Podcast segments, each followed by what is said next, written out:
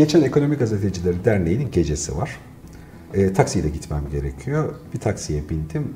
E, bir beyefendi ama böyle kıyafeti, tavrı vesairesi falan şapkalı mapkalı çok düzgün bir beyefendi. İsmail Bey. Hep kaşırım biliyorsun ben insan severim hani şeyin içerisinde. Evet, evet.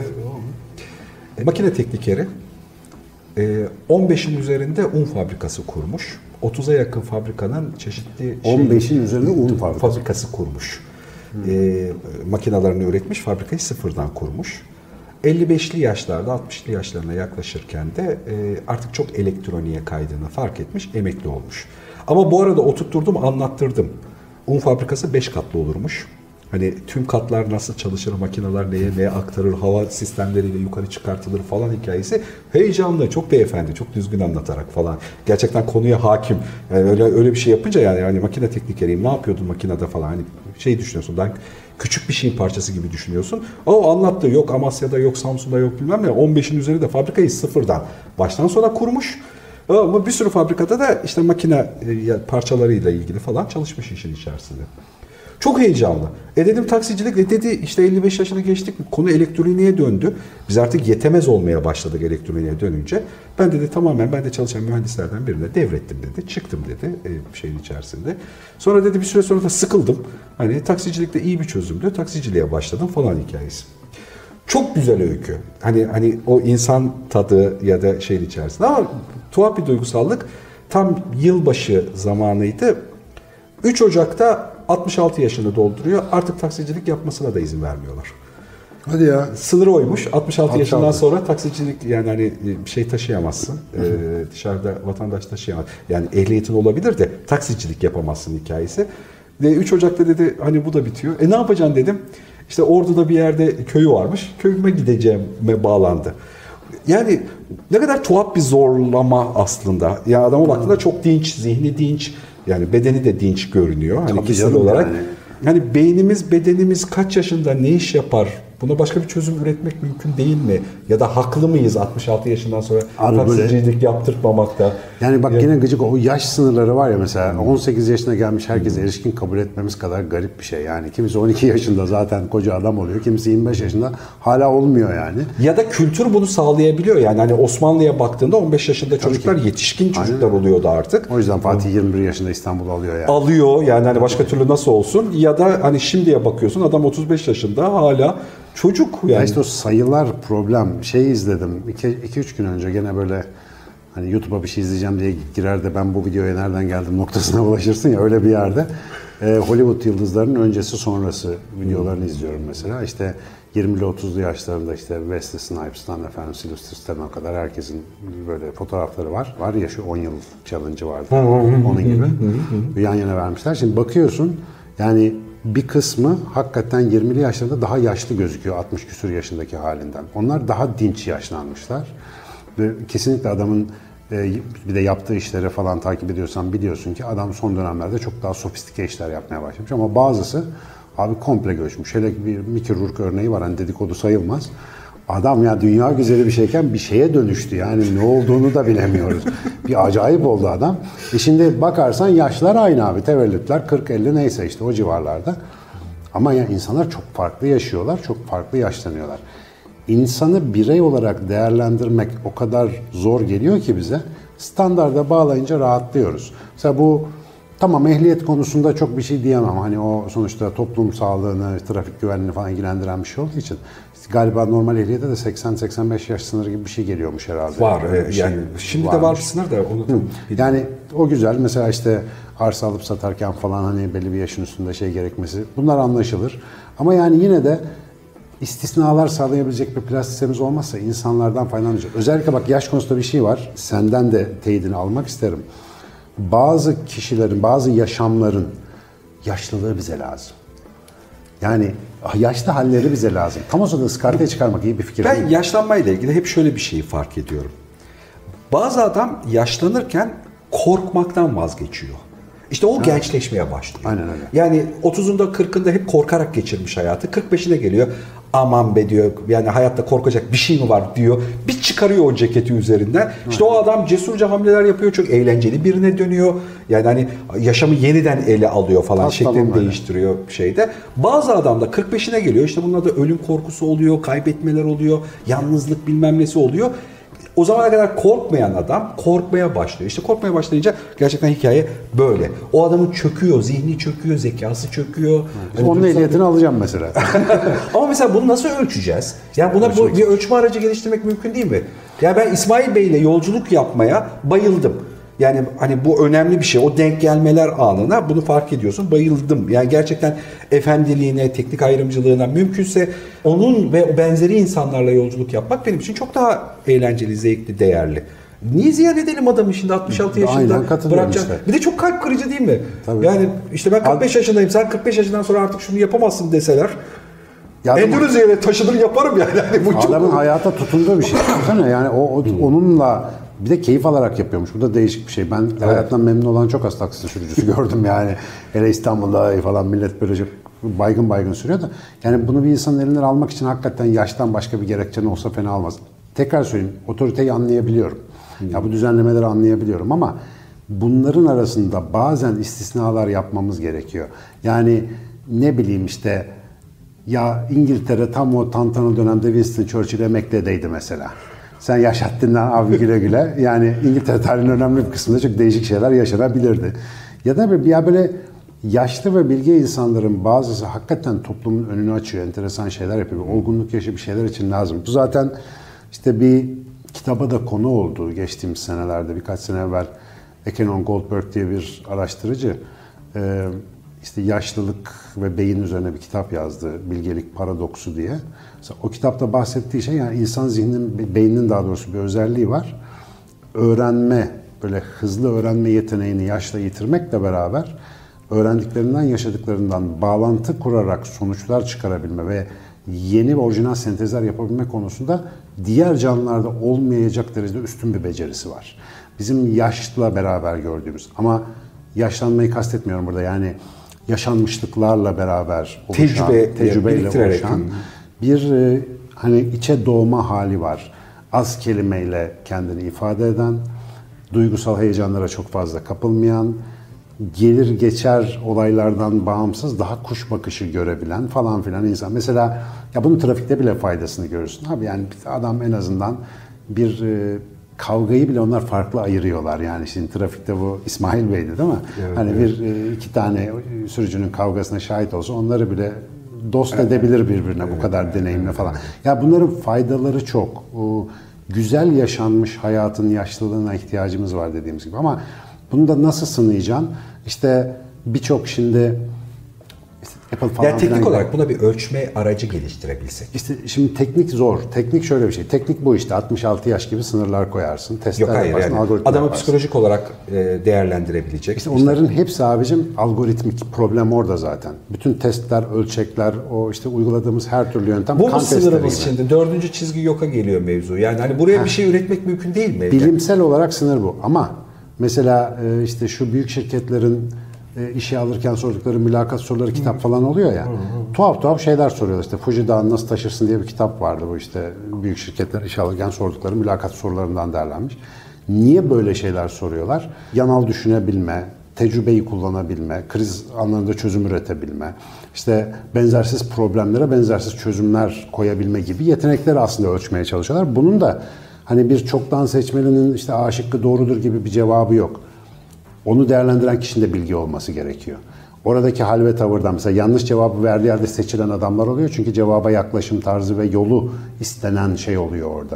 Yani mesela paniklemiyor bilmem Ama ne şeyi yapıyor. anlayamayız mıyız? An- Yani düşün, nasıl bir düşünme yöntemi kullandığı, Anlarsın. bedensel dinçliği, zihinsel dinçliği. Elbette anlarsın. Ama bilgelik daha başka bir şey. Şimdi bak e, yani muhabbeti baymayayım öyle çok tekniğe girmeyeyim ama insan davranışında algoritmik olan şeyler vardır. Algoritmik derken yani bir akış şemasına dönüştürebilirsin, test edersin, ölçersin. İcabında kanda bir hormonun seviyesine bakarak bile bir şeyler söyleyebilirsin. Bir de algoritmik olmayan taraflar vardır. Bunlar ve bizim gerçek insanlarımızın çoğunu oluşturuyor maalesef. Bu konu işte Roger Penrose'un falan zihin felsefesinde kafa yorduğu yer burası. Bizi esas insan yapan şey hesaba kitaba gelmez. Testlerde gözükmez bilmem ne. Bak yani sen daha önce bir programda dedin. Küçükken bana ne dedin? Bir şey deselerdi kesin ne olurdu demiştin. Hani böyle bir e, bir, bir kelimeyle bir şey söyledin. Hani böyle hiç bugünkü adama benzemiyordum diye anlatırken küçükken yani. Ha ha yani ben küçükken salak olduğumu Ha, düşünüyordum böyle- dedim böyle- yani. ha, bana salak derlerdi değil mi? Bende de ona benzer bir şey var demiştim sana. Hakikaten şimdi o zaman bana bir test yapılsaydı, bir eğilim testi. Ya bu adam bugün yaptığı işlerin hiçbirini yapamaz bir kategoriye konurdu. Şimdi o testler insanın zaman içerisindeki dönüşüm ve değişiminin kaotikliğini kapsayabilecek bir mantıkta değiller. Anlık testler, mesela o, o İsmail Bey'de böyle bir test alsan diyelim adam o gün bozuk balık yedi, ishal oldu, bilmem yok serotonini düştü, arttı, aşık oldu, kafası bozuldu, bankada parası battı. Her şeye göre bu testler etkileniyor. Ama süreyen bir şekilde o insanın hayata yaklaşım tarzını ancak bir başka insan işte değerlendirebiliyor. O insan da bunu algoritmik olmayan tarafıyla yapıyor. Mesela diyor ki neden bilmiyorum ama geldiyse, ha, burada bir ışık var. ne olduysa ya da falan. işte yani- yani böyle bir şey var. Mesela X faktör diyorlar. Mesela o X faktör yarışmalarında izliyorsun. Ya çıkıyor biri, bir sürü insan güzel bir şey söylüyor ama birisi hepsi diyor ki bu işte. Niye o? Mesela halk daha çok ona oy veriyor. Niye? Adını koyamadığımız, analiz edemediğimiz, sayısal olarak ifade edemediğimiz bir takım özellikler e, paketi var. İşte bizi insan yapan şeyler biraz onlar. Ve bir kısmı doğuştan gelebilir ama önemli bir kısmı yaşarken oluyor. Ve biz maalesef ömre saygımız yok abi. Yani yaşlılara saygı otobüste yer vermek değil. Yani artık evimizden de uzaklaştırıyoruz. Çekirdek aile iyice küçülüyor ya. Hani yaşlılarla da yaşamadığımız için oradan alabileceğimiz şeyden de haberimiz kalmadı. İyi yaşanmış bir ömür bilge bir yaşlılık getiriyor. Ve o yaşlılığa bizim aslında şu anda her zamankinden çok ihtiyacımız var onu söyleyeyim. Şu devirde, şu dijital veri devrinde. Çok lazım. Ya üretiyor olmayla da ilgili bir durum ya. Yani İsmail Bey ile evde karşılarsan başka bir şey. Adam üretiyor, çalışıyor. Yani hani güzel çalışıyor. Bir hizmet alanı oluşturduğu şey ve güzel bir hizmet tipi oluşturuyor biçim kalitesi. E şimdi o adam mesela köyüne gitse orada yapacak iş bulamasa abi bir sene ciddi hasta olur ölür o adam ben sana Evet, söyleyeyim. evet, yani- çünkü ömrü böyle geçmiş bir adam duramaz yani. Daha önce dedim ya kaplumbağa emekli olmadığı gibi üreten insan da emekli olmaz yani. E, Var mı işte senin camiada, sanatçılarda, şurada burada, ressamlarda, düşünürlerde, yazarlarda emekli olan adam oluyor mu ya? Bizim sektörde 45'ler civarında kendi antropozunu hayattaki kapital dünyayla karıştırıp e, İzmir'e ya da Bodrum'da taş eve taşınacağım deyip sapıtıp geri gelen çok. Ha işte. tamam yani. O ama bak o neden kaçış? o kendi yaratıcılığından yorulmak değil. O sistemin mesaisinden yorulmak. Sistemin üzerine bindirdiği şeyden. İşte seninle de arada yaptığımız muhabbetlerde söylüyorsun o kurumsal hayat, o işler Evet, insana evet. nasıl bir illüzyon ve gürültü sağlıyor. Aslında hep yaptığını yapıyorsun ama yaptığın ortam başka olunca falan yani. E Ben mesela akademisyen, bayılıyorum akademisyen ama bazı akademisyenlik var. Lanet olsun yerin dibine batsın yani. Allah göstermesin. O işi nasıl yaptığınla ilgili, sana bir mesai dayatıyorum falan onunla ilgili bir şey. Yani o yaş meselesini falan biraz küçümsüyoruz. Yaşlı, yaşlının tanımlanması lazım tekrar. Yaşlı ve ihtiyar mesela. Bu- Şimdi ikinci kariyer şeyler. hikayesi çok moda ya, çok da üzerine konuşuluyor. Yani öyle ya da böyle bir yaşımız, yaşlarımız uzuyor, daha uzun süre yaşayabiliyoruz. Daha uzun süre dinç kalabiliyoruz. Yani hani bundan Benim 30 master öğrencilerim çoğu benle yaşıt abi şu anda. Kim neylerin çok- Master öğrencilerimin çoğu benle yaşıt. Evet yani Bizim zamanımızda yoktu böyle şeyler yani. Ee, ve yani daha uzun süre yaşıyoruz ve o daha uzun sürenin içerisinde gerçekten bir yerde yaptığımız bir işten emekli oluyor ve ikinci bir işe, ikinci bir kariyer, ikinci kariyer diye tanımlıyorlar bu arada. Yani hani yeni bir şey öğrenip yeni bir şey yapma. Şu kafe açanlar modası da aslında bunun unsurlarından bir tanesi. Bir yerden sıkılıyor, başka bir yere geçiyor hikayesi. Bunun tekrar bir sorgulanması, yani tekrar ölçülmesi ya da ölçmenin öğrenilmesi, belki şu Big Data buna yardımcı olabilir. Yani İsmail Bey'i son 30 yılını takip edebiliyor olup da onun datasını biriktiriyor olsaydık, İsmail Bey gibi 1000 kişinin, 100 bin kişinin datasını biriktirebiliyor olsaydık, hani belki de o tarz ayrımları tehlikeli mi değil mi ya da nitelikli mi değil mi, gerçekten kamuya fayda zarar ilişkisini daha güzel değerlendiriyor olabilirdik. Bu data mesela internet üzerinde var. Çünkü şu anda internet onu tabii ölçebilecek bir şey Ne yaptı? İşte Big Data'ya hakim olan bunu zaten görüyordur şu anda. Ona göre strateji muhakkak geliştiriyordur. Yani o e, nasıl diyelim bizim bildiğimiz standart algoritmik ölçme işte yani hepsi buna dahil. Bütün hayatımız aslında algoritmik bir sistemle kurulu. Niye kontrol edebiliyoruz çünkü. Ve bakıyorsun bu insanların hepsini sıkıyor. Şimdi ikinci kariyer peşinde koşan ya da ömür boyunca sürekli bir takım eğitimler almak zorundaysa da insanlar kendilerini aslında geldikleri yerden hoşnut olmadıkları için bunu yapıyorlar. Fakat bunun bir başka çaresi daha vardı. Mesela insanlar birkaç bin yıldır meslekler yapıyorlar, yaşıyorlar ve ölüyorlar maalesef. Yani ve çoğunlukla da tek bir işle ömürlerini bitiriyorlar ama ne zaman olursa olsun inovatif insanın, farklı insanın, çizgi dışı insanın yaptığı şey hep aynı. İşini dönüştürüyor abi. Girdiği yeri kendine çeviriyor. Şimdi bu cesaret olmadıktan sonra 30 tane eğitim alsan da bir şey değişmiyor. Yani bizim mesela bugün bazı hani kerli ferli hayat yaşamış insanlar mesela bir master ya da doktora programına giriyorlar yıllar sonra hala şu soruyu sorabiliyorlar. Buradan sonra şöyle bir iş yapabilir miyim? Abi ne bileyim. Yani bu öyle bir garanti vermek için kurulmuş bir sistem değil böyle lise diplomasını aldım üniversiteye gidebilir miyim gibi Ama soru. bu üniversitenin de genel bir problemi ya üniversite algılanması yani. Hani Tabii canım. Bilimle ilgileneceksin ya sen. Burası meslek alanı değil yani. Meslek lisesi ya da pozisyon değil. Yani sen orada bir takım beceriler, eğitim, ya bilgiler veriyorsun ama bu, bu üniversite sınavı tercih eden çocuklar için de büyük havuç. Tabii büyük ki. yanlış bir havuç. Aynen öyle. Yani hiçbir diploma seni bir şey yapmayacak. Yani bu sen ne yaparsan o diploma belki yardımcı olacak, belki olmayacak. Çoğunlukla da olacak. Eğer sen bir şey yaparsan. Hani o kendi bir şey yapma cesaretini veremedikten sonra istediğin kadar eğitim al. Şu anda şey eğitim illüzyonu var. Ben onu söylüyorum. Bu sadece üniversiteler için değil, internet için de geçerli. Mesela şu anda eminim bizi izleyen birçok insan en az bir online kursa kayıt yaptırmıştır, bir şey izliyordur, bir şey takip ediyor ama ilerlemesine baksın. Mesela ilerleyemiyorlar. İlerleyemeyecekler. Niye? O heves yok. O o hırs yok. Anlatabildim mi? Pozitif anlamda söylüyorum bunu. En son internetten çakallı melemeni yapmayısını öğrendim. Tamam online. Çakallıyı bilirsin. Bilmez Samsun'da olur muyum? yani hani Samsun'a şeyde. sevgiler, Havza'ya. Öyle de bir tadında video yakaladım ki konuyla alakalı. Böyle ballandıra ballandıra bir melemen yapıyor. Denedin mi? Denedim. Çok da güzel oldu. Harbiden öğrendim yani konuyla alakalı. o zaman ilk e, public uygulamada biz de e, şeyi bekliyoruz efendim. Denemenin sonuçlarını gayet paylaşırım. Hiç E, şey. Çakallı menemeni yalnız yani Havza'dan Samsun'a doğru giderken sol tarafta. Aynen öyle. Şu yaşlanma ile ilgili bir şey daha demek istiyorum. Ee, bu da mesela yaşlanmanın içine giriyor girmiyor. Azıcık üzerine sohbet edelim. Şimdi her şeyin ilki lezzetli doğru mu? İlk aş. Çok genel konuştun. Birçok yani, hani Yani lezzetli olan her şeyin ilki en lezzetlisi. en lezzetlisi yani hani bunu böyle tarif edelim bir Tabii. şeyde. Yani oradaki sendeki oluşturduğu duygusal tecrübe volümü daha yüksek. Aynen. Yani ilk aşk, ilk dokunma, ilk okuma, ilk heyecan, ilk başarı, ilk para, ilk bilmem neyle tarif edersen et. İlk araba kullandığın zamanlar, işte ilk dükkan açtığın zaman falan yani he- hepsi şeyi var. Dünyada ilkleri bitirmek mümkün mü? Değil. Ama mesela e, konu saçmalaşabiliyor. Yani hani ilk uçak kullanmak eğlenceli ama ilk o, o uçak değil de bu uçağı kullanmak artık O o kadar kadar, değil. Yani hani daralıyor ve azalıyor.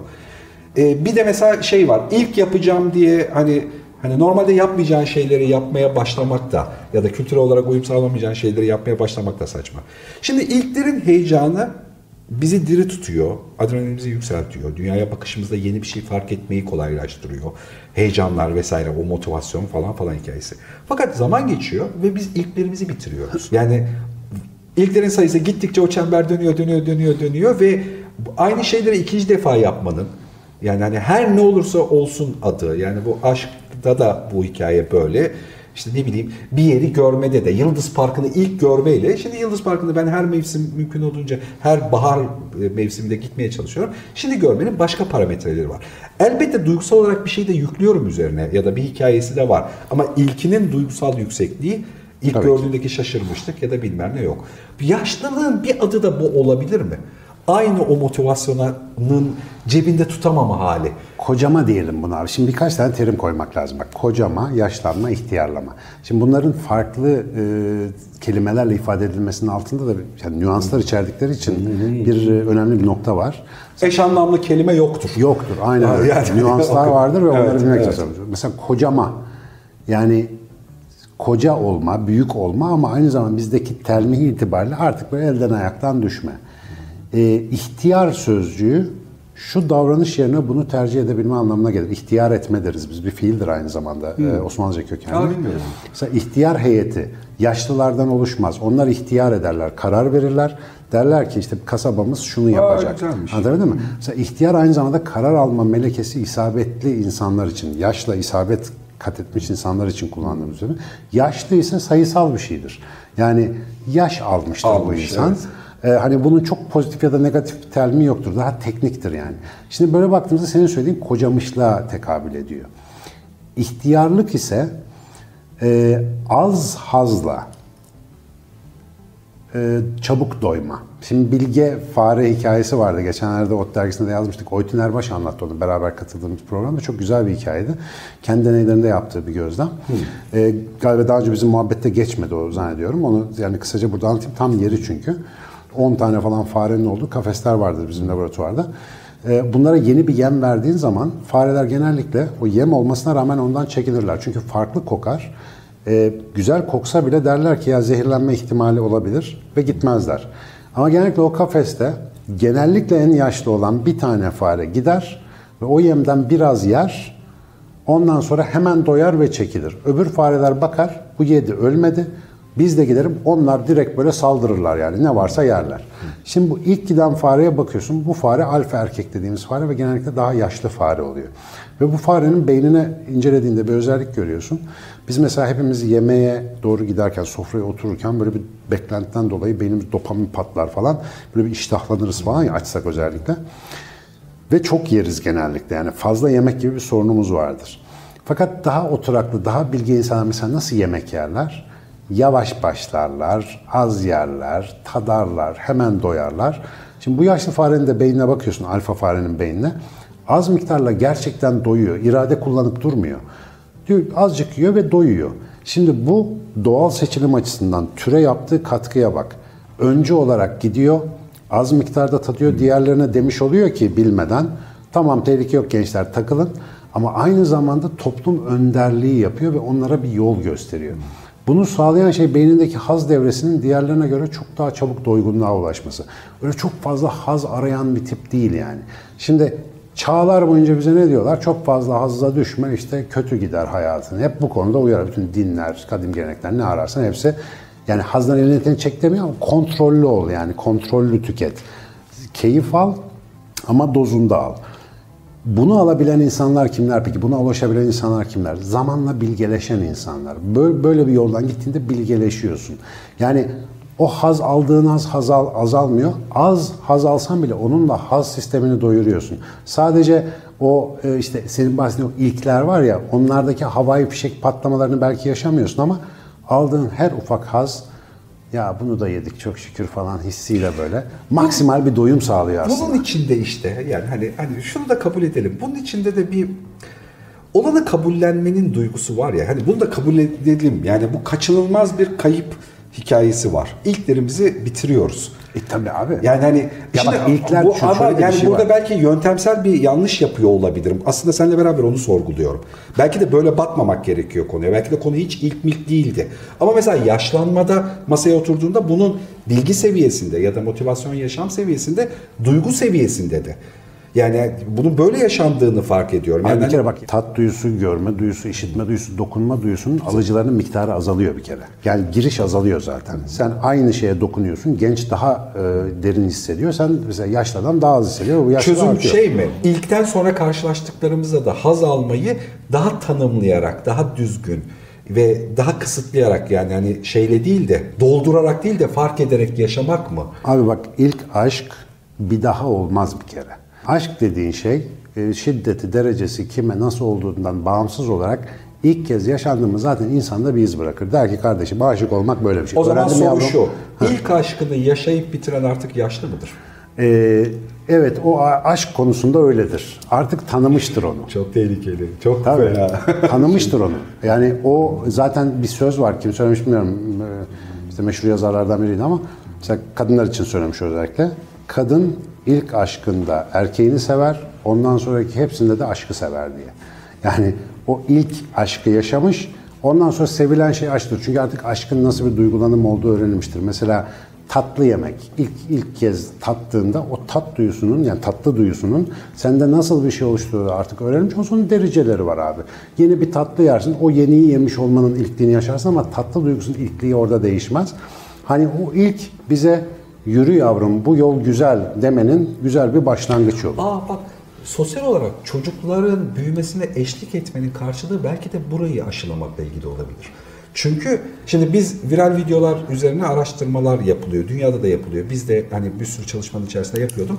Çok izlerken acayip güzel bulduğum videolardan bir tanesi bir kız çocuk yurt dışında bir yerde ilk defa tren görüyor. Ve o ilk görmüşlüğünün tüm şaşkınlığı yüzünde, hücrelerinde huu falan diye böyle büyük bir mutluluk, heyecanla bilmem ne hali var. What's coming? A train! Are we gonna ride the train? Yeah! Look at how it goes to us! Oh my Yep. goodness! Here it comes. Here it comes! Hey, we gotta be safe. Stand back.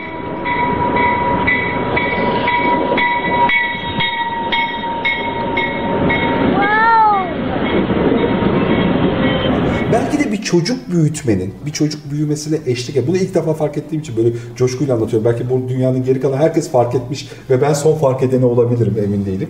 Belki de o ilkleri bir başka birinde görmenin tadını, lezzetini alarak hani e, o, o yüzden ondan o kadar büyük bir tad alıyor o bir çocuk. Öyle güzel eşlik- ifade ettin ki. Yani işte anne baba olmanın belki de en büyük e, geri ödemesi aslında benim bildiğim kadarıyla bu. Onların hayretini görmeden geçmemek lazım. Yani o sıradan bizim için sıradan dünyayı onların gösterdiği hayret. O basit bir şekere, basit bir işte trene bilmem Evet, neye. yani Yaptıkları o hareketler falan hakikaten çok öğretici. Ya bizimkiler de çok iyiydi ya. Bunlar da küçükken her şeye hayret ediyorlardı. Şimdi hiçbir şey hayret etmiyorlar maalesef yani. Yani O da kaldı gitti öyle. şimdi buradan yeni çocuk yapmak lazım ama bağlamayacağım diyorum yani. Vallahi bence lazım abi yani sürekli e, çok miktarda. Çocuk iyi Yahu, bir şey. e, Bak buradan ekşi sözlüğe düşerim bak söyleyeyim ben sana. e, hiç Ama ben şöyle bir şey söyleyeyim yani biyolojik olarak e, bir kadın ve erkeğin e, yani birinci görevi biyolojik organizma olarak türünü devam ettirmektir. Bir bunu cebe koyalım. Biyolojik bir organizma olduğumuzu kabul ediyorsak bundan uzak durabiliriz bu özgürlüğümüz her zaman ama birinci görevi bu. Artı nesli devam ettirmekte de matematiksel çok e, açık bir eşitlik var. İki kişi bir araya geldiğinde bir yavru yaptıklarında nüfus azalıyor demektir. İki yavru yaptıklarında nüfus dengede demektir. Ama genellikle erken ölüm riski olduğundan bu yine nüfusun geri gitmesi anlamına gelir. Üç çocuk yapıldığında nüfusu devam ettirebilirsin. Dört çocuk yaptığında türün Nüfus başarısını garanti edersin. Türün başarısını, nüfusun çoğalması için 5 üstünde çocuk yapmak lazım. Çünkü bunların hepsi farklı yaşlarda ölecekler. Yani matematiksel olarak popülasyon dinamiğinde böyle bir durum var. İnsan gibi üreyen canlılarda eşeğli üreme masraflı bir şey. Dolayısıyla hani yani bunu siyasi bir söylem olarak falan da düşünmesinler. Üç çocuk de- dedi bir ara Cumhurbaşkanı işte başbakanken millet ro falan nüfus sorunu olabilir. Fakat bu benim söylediğim ondan bağımsız bir şey. Matematiksel olarak böyle bir durum var. Ha bu arada diyebilirsin ki abi dünyaya bir kere geldim çoluk çocukla mı uğraşacağım? Sonuna kadar saygı duyuyorum. Ha bir taraftan da için için ya keşke Şu ilkler hikayesi yani. tuhaf bir fark ediş sağlıyor gerçekten. Bak bu masada fark ettim. Yani Aynen öyle. bu çünkü bu üzerine düşündüğüm yaşlanmayla alakalı e, sohbetini yaparken üzerine düşündüğüm bir şey. Yani şimdi bir üçüncü aşamasını daha soracağım. İsmail Bey üzerinden konuşuyoruz hala. Ama ilkleri kaybetme, gittikçe o ilklerin kaybolduğunu bilme hali birçok insanda o, düşme duygusuna neden oluyor. Yani onu bir daha tekrarlanmayacağını bilme hali. Olanla yetinme hali o adamın egolu iktidarı yani o hani motive kendini hayata motive eden halinin dışına çıkartıyor. Olanla yetiniyor. Yani bundan da damak tadı alıyor. Şimdiyi fark etmeye çalışıyor falan gibi. Daha yumuşak bir şeye dönüyor. Halbuki o adam hani dünyayı yemiş bitirmiş Everest'e çıkacak. ilk şunu yapacak bilmem ne yapacak bir adamken hani o, o motivasyonu bir şey düşüyor. Bir de Bu arada ilkleri kaybedenler için e, yıllardır sürdürdüğüm bir tecrübe var. Buradan da paylaşayım onu. Benim kaos teorisi ve fraktal geometri sunumlarıma gelen, bu konudaki işte ders alan e, ya da işte bu konuda biraz muhabbet ettiğimiz birçok kişiden aldığım geri dönüş şu. Ya her gün gördüğüm X nesnesine ondan sonra bakınca çok başka bir şey gördüm diye. Şimdi tabiatın girift ve iç içe olan düzeni yani sadece o mikroskopik ayrıntılarda falan yoktur. Yani her gün gördüğünüz şeye biraz daha farklı bir açıdan bakınca hep başka bir şey gözükür. O yüzden hep yıllardır söylüyorum. İlla farklı bir şey görmek istiyorsanız farklı bakın yeter. Çünkü dışarıda zaten yeterince benzersiz şey var. Hani elma ağacı elma ağacıdır ama iki elma ağacı birbirine benzemez. Elma ağacının dalı elma ağacının dalıdır ama iki dal birbirinin aynısı değildir. Bunun gibi Yani etrafımıza biraz daha farklı baktığımızda o ilklerin hiçbir zaman tükenemeyeceği kadar zengin bir yerde yaşadığımızda görürüz. Bunu da alt planda Bak bir buna şöyle yapayım. bir ekleyeceğim. Bu galiba doğru olabilir bir tarafıyla. Ben az önce ilk Doğru olabilir dedi ya. Doğru bu ya. olabilir ne ya? Abicim estağfurullah. Tamam abi haksızlık etmiyorum. Tamam, tamam. Şöyle. Ama hani e, en azından ben anlarken doğru olabilir öyle algılıyorum şeyde. Bedenle ilgili tarif ettim hazları. Halbuki bir de zihinsel bir Ya, ya. durum var. Belki de hani bunu ayırt etme, zihinsel ilkleri bulma. İşte senin anlattığın doğru olabilir derken ki söylemek istediğim şey de o. Yani zihinsel olarak e, o bir şeyin ilkini yaşamanın sınırı yok. Ölen hayvan imiş, aşıklar, aşıklar ölmez bu demek işte. Hayvani beden hazla ilkleri yaşar, o tüketilir yani. Ama Evet. aşk şehvetin ilkleri bitmez abi. bitebilir Mesela ama ş- evet, şehvet biter ama aşk bitmiyor. Yani aşk hali her an yeniden alevlendirilebilir bir şey olduğu için insan olmanın en güzel tarafı keşfettiğin takdirde o beden ötesi tarafıdır. Daha doğrusu haz ötesi tarafıdır. O da bedenle ilgilidir ama bedenin biraz daha zihni ya da manevi ya da ruhsal kısmıyla ilgili olan bir Buradan şey. tasavvufa girmeden hızlıca bir dönüp Girmeden hemen hani alakalı bir de buradan ekşi sözlüğe düşmeyelim düşüyorum şeyin içerisinde. Yaşlanmanın bir evresi, bir başka evresi de duyguların yaşlanma hikayesine denk geliyorum. Şöyle oluyor e, hocam. Mesela 35 yaşında bekar bir kadını buna çok rastladığım için bu, bu arada hiç kadınlara özel söylemiyorum. Bunun erkeği de kadın da farklı farklı biçimde hep aynı. Ama hani bir- benim örneklerim buna denk geldi. Hep aşk istediğini söylüyor ama bundan kaçınmak için de elinden ne geliyorsa onu yapıyor. Çünkü aşkla ilgili tecrübesi hayatı boyunca hep canını yakmış. Çok zorlamış. Onu hep riskli bir duruma itmiş. Ve yani yaşamsal olarak stabil bir hayata geçmek istiyor. Artık risk altında, tehdit altında olmak istemiyor. Ama bir yandan aşkın o coşkun halinde de umuyor. Ama duyguları yaşlandığı için yani hani bunu tecrübe edip o o şeyden kaçınmaya çalıştığı için aslında dilinde var olan aşktan kaçmak için yani elinden ne kadar çaba sarf ettiğini fark ediyorsun. Bunun başka bin bir hali de var e, şeyde. Yani Başarılı olmak isteyip hiç çalışmayan adam modeli işte. Yani Evet, bu, ya bir konfor temelli medeniyetin mecbur bıraktığı bir hal. Yani anlattığın şeyin tamamen temeli konforu bırakmaktan özgür. Aşk konfor bozulmaz demektir. Mevlana'nın aşk tarifi var tasavvuf dedin ama gireceğim. ee, insana rahatını, uykusunu ve iştahını kaçırttıran şey aşk denir. Yani aşk normal bir hal değil. Seni bozar yani. O bozulma sayesinde kaosa girersin. Kaosa girince yenilenirsin. Konfor çürütür. Kaos yeniler. Yeniden doğarsın yani. Onu da her baba yiğidin harcı değil. Olmaz yani. O işte neofilitler ne var. cesaretle mi ilgili? Cesaretle ilgili. Yani tabii cesaretle adım atma meselesi ama onu alıyorlar bizden işte. Mesela şeyi sorayım özellikle üzerine çizik atmak için. Zeka ile mi ilgili? Başlangıç olarak evet ama tamamen onunla ilgili değil. Ya Bilgiyle aslında ilgili ilgili? ilgili. Yani belli bir düzeyde zeka Yani- dediğim şeyi tanımlarsak eğer belli bir düzeyde bir zeka istiyor tabii. Dünyaya bir bakış istiyor çünkü bir e, pencere genişliği Şimdi ikincisini soracağım özellikle. Yani bunu bilerek kaşıyorum şeyde. Bilgiyle mi ilgili? Belli bir bilgiyi bilmeden aşka, aşkı sadece duygusal ya da fiziksel aşk olarak algılamayalım. Dünyanın tümünü fark etmeyle ilgili Bilgiyle bir aşk gibi algılayalım. Bir ayağımıza soktuk tasarrufa yani. Hani Bilgiyle ilgisi yok. Bilgi çünkü Bilgiyle aşk- ilgili değil. Gerçek bilgi aşkla gelir zaten. Ya bak bilimin çıkışına bak. Benim mesleğim bilim. Nereden geliyor bu? İlk modern bilimi yapan batılı insanlara bak.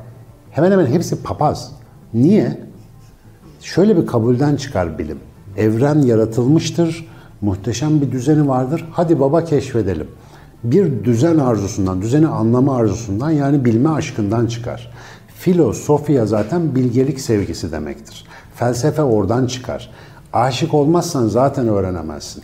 Biz insanlara cahil diyoruz. Cahil değil aslında şu aşksız. Aşksız dünyaya karşı aşkı yok. Yani hissetmiyor ki o şeyi... kaptım bonusları. Söyleyeyim sana. Ama ne yapayım? Bu gollük orta yapıyorsun. Yani o, o hissi hissetmeden alabilmen mümkün değil. Ve o kişi aşk arıyorum diyen aşk aramıyor. Gelecek garantisi arıyor. Bildiği konfor yani ona ideal olarak öğretilmiş olan konforu yaşamayı tahayyül ettiğini zannediyor.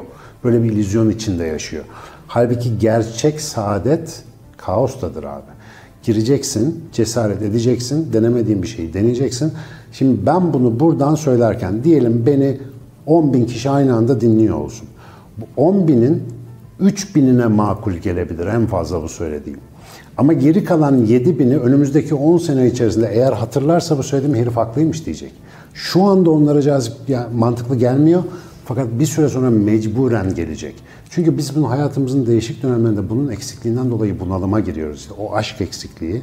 Biz aşkı maalesef hep böyle işte şehvete hazla bir şeye bağlamışız ya. Filosofiya budur işte. Bilme, bilme aşkı. Çünkü evet. bir tek insan yapıyor abi bunu. Ya başka kim yapacak? Fareden mi bekleyeyim bunu Allah'ını seversen? O aşk olmadan da olmuyor işte yani. Gene mi Kenan Doğulu'ya gönderme? Ne yaparsan yap Aşk ile yap Ne dediğin değil Nasıl dediğin onay Güzelmiş yakıştı. yani ne yaparsan yap aşk ile yap işte bu. Bundan haftalar öncesinde konuşurken, e, kendini tanımlarken seninle ilgili ne desek olur dediğinde meraklı diye tarif etmiştin. Galiba bu duyguların yaşlanmasının içerisindeki anahtar kelime de şu merak hikayesi. Çünkü şeye rastlıyorum sıklıkla. Aşkla ilgili 20 yaşında soru sormuş, 20 yaşında cevap vermiş. Adam 46 yaşında hala aynı cevapla yetiniyor. Tamam mı? Ya da işte hayatla alakalı bir şeyi 33 yaşındayken öğrenmiş, 63 yaşına gelmiş hala aynı cevabı kullanıyor. Kendi o andaki olduğu bilgisi, tecrübesiyle aynı soruyu tekrar cesurca soramamış. Yani gerçekten onu merak edememiş.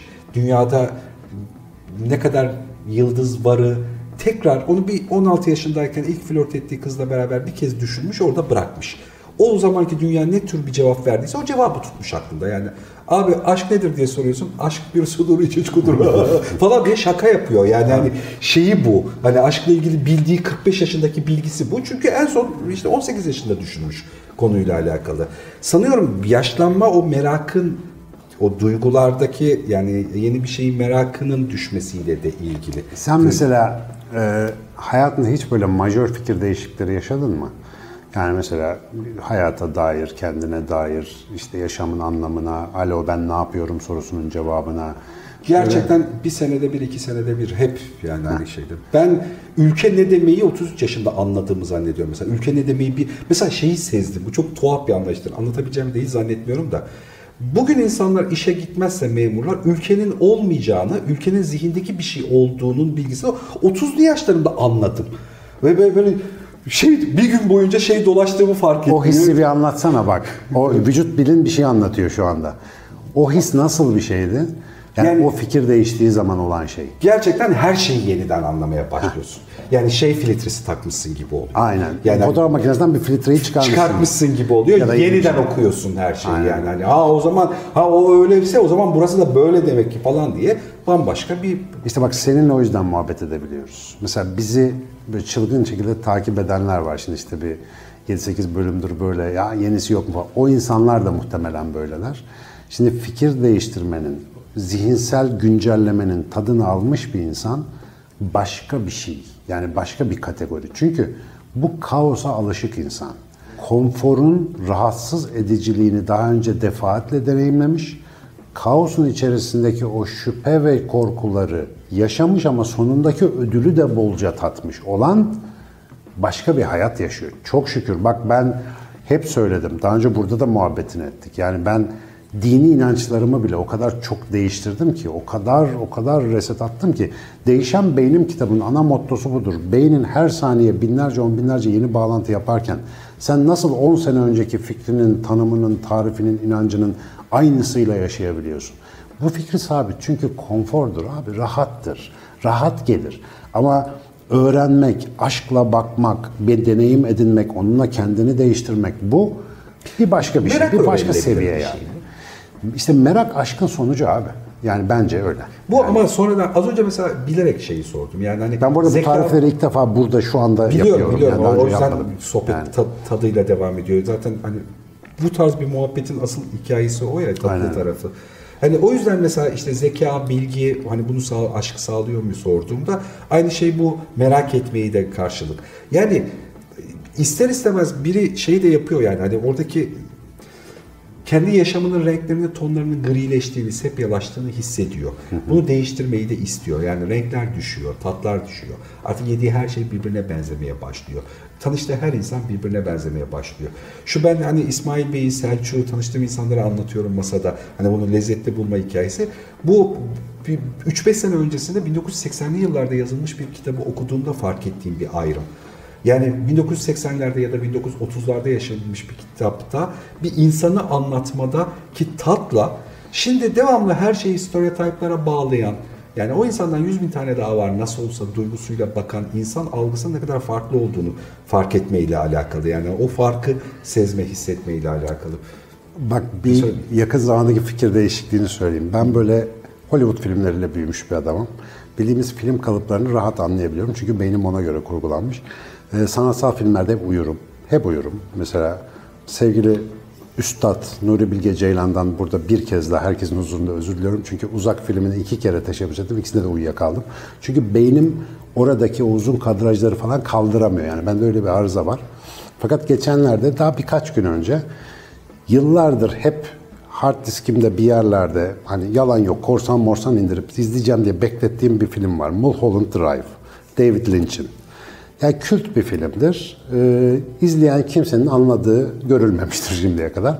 Oturdum ve abi uykulu da falan da bir günümdeydim. İnat ettim ve Mulholland Drive'ı seyrettim. Gerçekten o anda farklı bir insan olmaya başladığımı fark ettim. Çünkü anlamadım bir şey filmden. Yani çok çarpıcı görsel falan bir şeyleri var tabii filmde. O zaman teknolojisine göre de şimdiye göre. Zaten David Lynch dahi bir adam. Sonra internete açtım yorumlarına baktım. Yani insanlar bundan ne anlamışlar. Özellikle izlemeden önce bakmadım ki başkasının düşüncesiyle izlemeyeyim. İçimde uyanan bir şey vardı ve onu orada görünce çok hayret ettim. Benim gibi bir adama bile sinema diliyle aslında e, üçte ikisi rüya sekanslarından oluşan bir hikayeyi karma karışık bir çorba gibi anlatmış ve ben bunu tabandan bilinç dışı olarak anlamışım. Yani onun bir rüyada yaşanan paralel hayatlar falan tarzı bir şey olduğunu ki yönetmenin hiçbir şey anlatmak gibi bir derdi yok. Fakat bu filmi izleme tecrübesi benim için tam bir kaostu. Yani hiç alışık olmadığım bir ritimde. Düşünsene kafada zaten 1500. Olsa mesela bir Arnold Schwarzenegger filmi, giriş gelişme sonuç, mis gibi mutlu sonla bitse, adalet yerini bulsa da rahatlasak. I am a machine. Burada mesela hiç öyle bir belirgin hikaye anlatma derdi yok, mesaj verme derdi yok. Bir sürü minnak minnak işaretler var. 10 kere seyret yemin ediyorum 10 keresinde de farklı bir şeyler bulursun ki öyle delileri varmış bu filmin. Ayda bir toplanıp izliyorlarmış falan filan. Şimdi bu deneyim ne zaman olur? Ona kafa yordum ben bundan sonra. Sinan Canan hangi noktada geldi de abi ben Mulholland Drive'ı seyredeceğim dedi. Yıllardır o film benim elimde. Neden şimdi, neden o gün, neden bu durumda? Çünkü artık o kaosa da hazırım. Demek ki sefyalaşma başlamış gene bir dönem. Ve o dönemde böyle bir çıkışla zihnimi kaosa sokma konusunda bir arzu oluşmuş. Allah'a şükür ne güzel bir şey.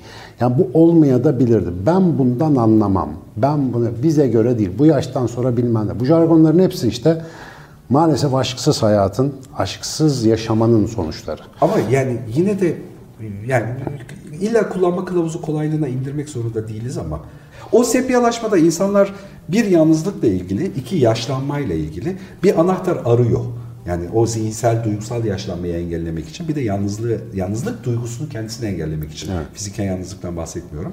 Ee, bu ikisi içinde bir anahtar arıyor. Yani hani o kapıyı açacağı, bir kapı olduğunu biliyor, bir koridorda olduğunu biliyor. O bir Matrix sahnesidir. Bir anahtarcı da var yanında ama hangi anahtarcı hangi anahtarı hangi kapı için vereceği bilme duygusuna ihtiyaç var.